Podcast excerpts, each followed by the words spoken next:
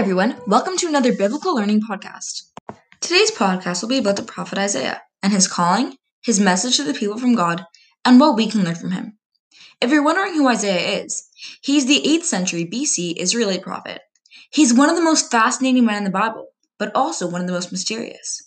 His writings are cited more than any other Hebrew text in the New Testament, and he continues to be among the most influential beings to Christians everywhere, even in modern society.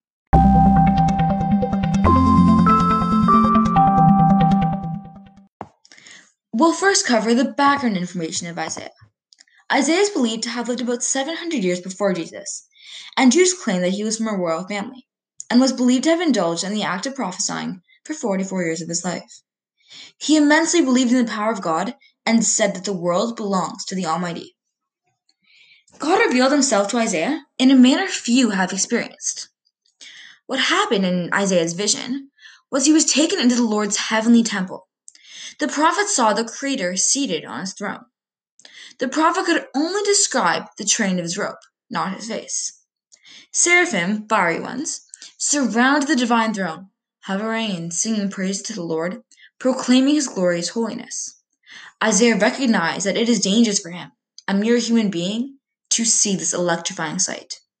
One of the seraphs uses a burning coal to purify Isaiah, who then hears Yahweh asking for a representative to send to Judah.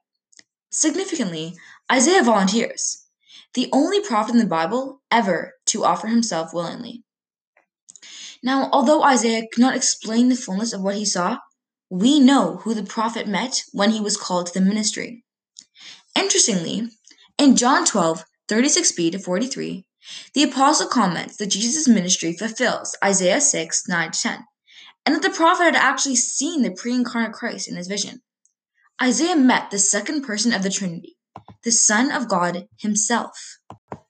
We are now going to move on and talk about how God used Isaiah to display His message to the people. Isaiah was commissioned to give voice to the divine word. It was no light undertaking. He was to condemn his own people and watch the nation crumble and perish. As he tells it, he was only too aware that, coming with such a, such a message, he would experience bitter opposition willful disbelief, and ridicule to withstand which he would have to be inwardly fortified. All this came to him in the form of a vision, and ended as a sudden, firm, and lifelong resolve. Isaiah knew and honored the ancient tradition called the law, which was Israel was to be God's people, and he their God. He was painfully sensitive to the rottenness of his society. Isaiah foresaw its consequent collapse. But he also knew and offered an alternative to tragedy. His people's survival depended on their acceptance again of the ancient moral demands. By returning, they might be saved. To obtain the return was his program. Or differently and more properly stated, because he spoke for God and of God, his goal was to redirect his people into the ways acceptable to God, whom by their conduct they had alienated, and so to save them from catastrophe. He screamed dread warnings and pleaded for amendment. He gave way to despair only because his program had no success. His people seemed to him bent on self destruction. That was the sickening course of their destiny as he saw it unfolding. Isaiah prophesied the coming of the Messiah, Jesus Christ, also. He was the prophet who proclaimed, Now it is a virgin who shall conceive and bear a son. The promise of a more than ordinary king, a Messiah, was enticing. Because Isaiah prophesied this, he was called the evangelical prophet. According to the New Testament accounts, when Jesus entered a synagogue in Nazareth and got up to read, they handed him a scroll of Isaiah. He read the beginning of chapter 61. The Spirit of the Lord God is upon me, because the Lord has anointed me. And he said, Today, this scripture has been fulfilled. Now, for a quick advertisement. Compared to a few years ago, the new Duracell now lasts up to 20% longer. Now back to biblical learning.